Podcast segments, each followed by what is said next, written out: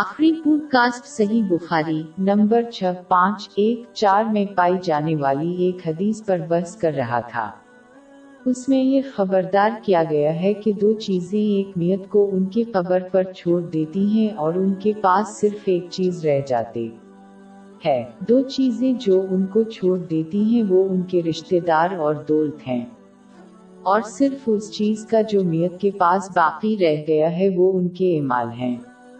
یہ سمجھنا ضروری ہے کہ صرف ایک شخص جو رقم آخرت کے لیے بھیجے گا اس سے ان کو فائدہ ہوگا۔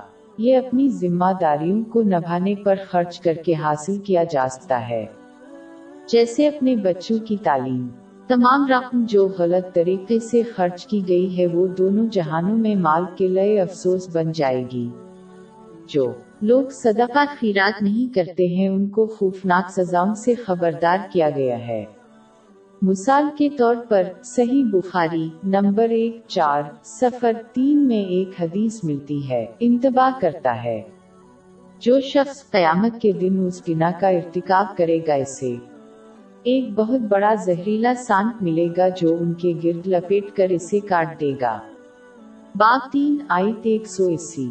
جو لوگ مال میں، جو خدا نے اپنے فضل سے ان کو عطا فرمایا ہے، بخل کرتے ہیں، وہ اس بخل کو اپنے حق میں اچھا نہ سمجھے۔ وہ اچھا نہیں، بلکہ ان کے لیے برا ہے۔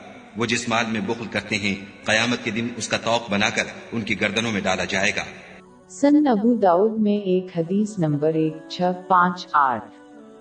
میں متنبہ کیا گیا ہے کہ قیامت کے دن ایک شخص کا سونا چاندی جہنم کی آگ میں تب جائے گا۔ اور اگر ان کی واجبات صدقہ کرنے میں ناکام رہے تو ان کے جسم اس کے ساتھ نشان زد ہوں گے۔ کسی شخص کے پیچھے رہ جانے والی۔ کوئی رقم دوسروں کو لطف اندوز ہونے کے لیے چھوڑ دی جائے گی، جبکہ میت اسے جمع کرنے کے لیے جوابدہ سمجھا جاتا ہے۔ یہ نوٹ کرنا ضروری ہے۔ اگر کوئی شخص دولت پر کسی ایسے شخص کو چھوڑ دیتا ہے جو اسے رکھنے کے قابل نہیں ہوتا ہے، اور پھر اس کا غلط استعمال کرتے ہیں تو پھر اس کے لیے میت کو بھی جوابدہ ٹھہرایا جا سکتا ہے۔ اگر کوئی شخص کسی کے پاس رقم چھوڑ دیتا ہے جو اسے صحیح طریقے سے خرچ کرتا ہے، پھر میت کو قیامت کے دن بہت زیادہ افسوس کا سامنا کرنا پڑے گا۔ جب وہ اس شخص کو دیے گئے عظیم اجر کا مشاہدہ کرے جس نے رقم صحیح طریقے سے خرچ کی ہو۔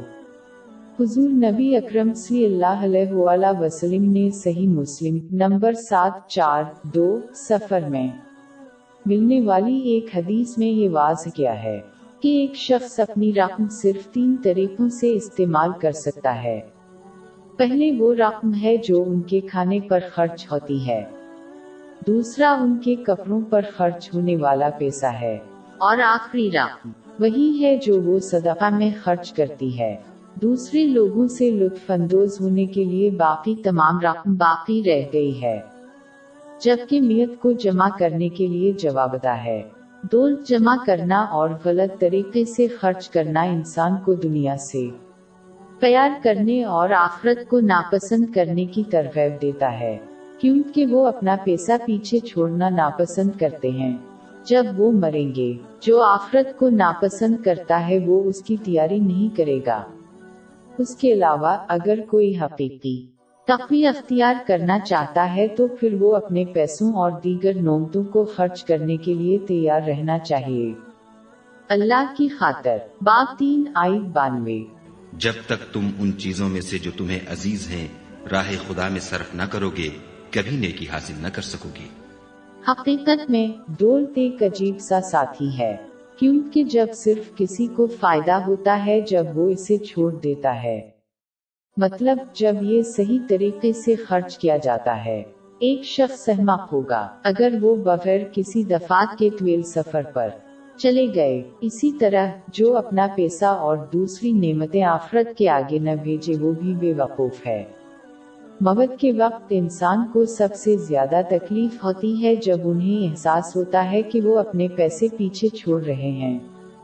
اور خالی ہاتھ آفرت کی طرف سفر کرنا۔ ایک مسلمان کو ہر قیمت پر اس نتیجے سے بچنا چاہیے۔